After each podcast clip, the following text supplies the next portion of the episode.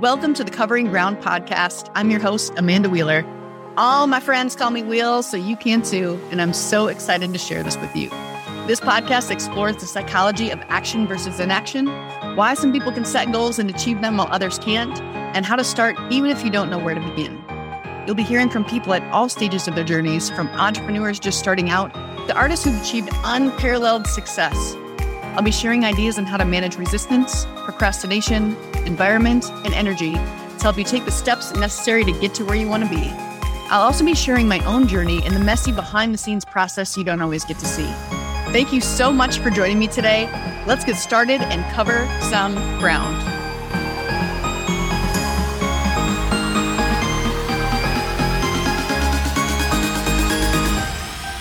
Welcome to season two of the Covering Ground podcast. I have missed you so much, and I'm thrilled to jump back in. If you are a longtime listener or at least a six month listener, welcome back. If you are brand new, welcome. I promise our first time together is going to be gentle and memorable. If you happen to listen to the last episode of season one, you know I've been gone for a minute because I've had other responsibilities that deserved my full attention and energy. And if you happen to be a ninja at Mark Fisher Fitness, you know it's because I was doing my last three months of a job that I've had for over nine years. So I wanted to make sure I was completely present and devoted to a business that has been so wonderful and so generous to me. And that really has shaped who I've become as a human. But I'm thrilled to be back sharing all the things I wish I would have known and all the tools I wish I would have had over the last 20 years including but not limited to overthinking, procrastination, fear, doubt, anxiety, managing energy and environment, and just getting out of my own damn way. And I love that we get to be on this journey together. And I do think it's two sided. Yes, you're listening to the soothing sounds of my Midwestern voice. I know you love it.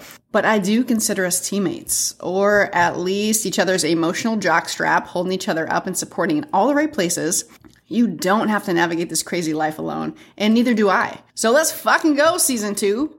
Before we jump in, I do want to take a minute to acknowledge Mark Fisher and Michael Keeler, who are both the owners of Mark Fisher Fitness. They've been my bosses, my mentors, my friends since 2013, and they really have contributed to everything that I'm doing in my life right now.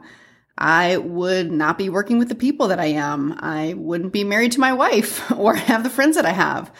I wouldn't be who I am as a human if I hadn't taken that job and signed a contract that said, I will use curse words while I teach and I won't have sex with ninjas inside the clubhouse. But outside of the clubhouse is okay. That's totally true. That is a true story. My contract said use curse words, no sex with ninjas inside the clubhouse specifically. And from day one, they encouraged me to bring my unique brand of crazy and ridiculousness and be exactly who I was. They didn't want me to be anybody else but me. It was the first time in my life where I felt like I belonged to something exactly how I was and they loved me for it. But that's not just me. That's literally how they treat everybody there. Everybody on the staff, all the ninjas that come in.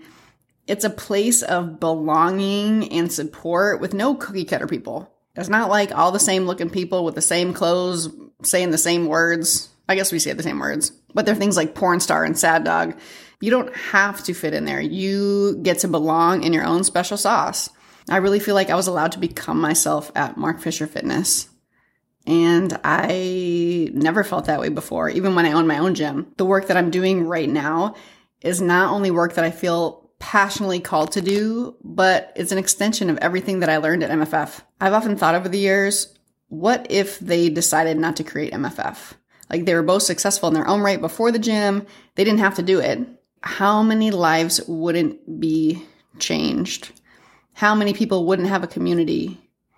What great impact would the world not receive if they were too scared or they weren't willing to figure out how to open a gym in New York City or if they thought it'd be too much work? That question, what if they decided not to create MFF? It haunts me it like is seared into me because my life has changed so much. Um, but it's also fuel that kind of keeps me pushing forward. So a very warranted plug, even though I'm not there anymore. If you are looking for a fitness space where you can come exactly as you are, whether you're in New York or not, you need to check it out. You got to check out MFF. What they've created has disrupted the fitness industry in a way that is so necessary and meaningful. And I know that everybody that walks through the doors or signs into their Zoom square is a different person after they've experienced the magic of MFF. And I've felt that literally every single day since 2013. So my gratitude knows no limits for Mark and Michael. And if you happen to be listening, Mark and Michael, if you happen to be listening, thank you. Thank you. Thank you. I love you both so much. Thank you. All right. So let's dive into this tread. And that is, I've been doing it wrong. Now, what the heck is it? It's a lot of things, as it turns out. And what I mean by that is doing it wrong for me. So, as I just went on and on about MFF, I was loved and accepted for being exactly me and bringing my authenticity. And while I've started getting into work outside of MFF, like this podcast, doing some of the coaching that I've done, and interacting with some of the people in the coaching world that I've been meeting, I realized that I've been doing what I think I should be doing and what I see other people doing, and not in a way that feels right to me. So, season one of the podcast, if you listen back, you know I dove in headfirst without knowing how to do literally anything. I didn't have any equipment. I hadn't read any books. I just decided I was going to do it. And I reached out to some people and then we got on Zoom and I did it. And I've based a lot of my content and the way that I speak in some of the interviews on podcasts that I've listened to and the ways that they do it and how I think podcasts should be done which is sometimes a great start. Like if you don't know where to start, you can copy form, you can copy structure, you can hashtag steal like an artist without completely stealing content. Like don't plagiarize, don't actually steal stuff from people, but like structure and form. You give yourself a baseline. But when I was going into solo shows and even talking with people, I felt so like stiff and professional. And it was like I couldn't have a two sided conversation because I'm just like asking questions and getting answers and feeling like I need to do it this way. But that's not at all who I am. I'm kind of fucking crazy and I'm out there and I'm pretty weird. And I don't want to be this like buttoned up, stiff boner of a human because that's not who I am. But in starting something new, I felt like I had to fit into a mold when that's really not the case at all.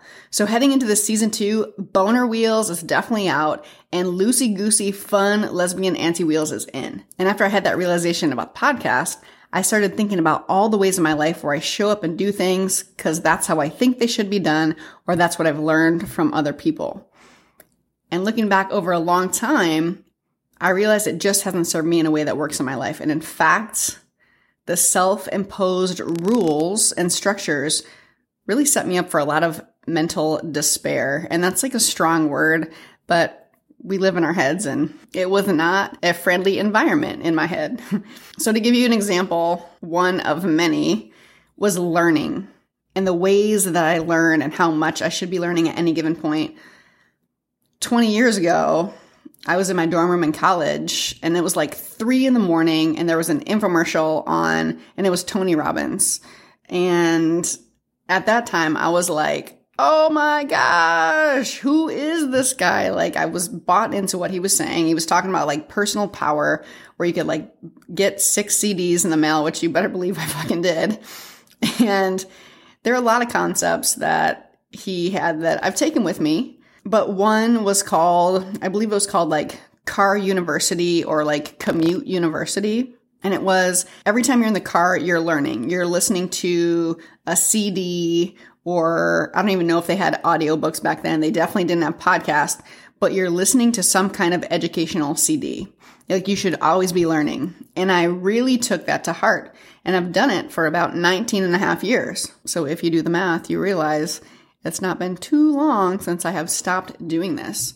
And while I do think it's served me in a lot of ways, in some ways it hasn't. I really took it on as truth and what I should be doing. And that turned into years of productivity guilt and feeling like I was falling behind if I wasn't constantly learning or at least having something educational in my ear.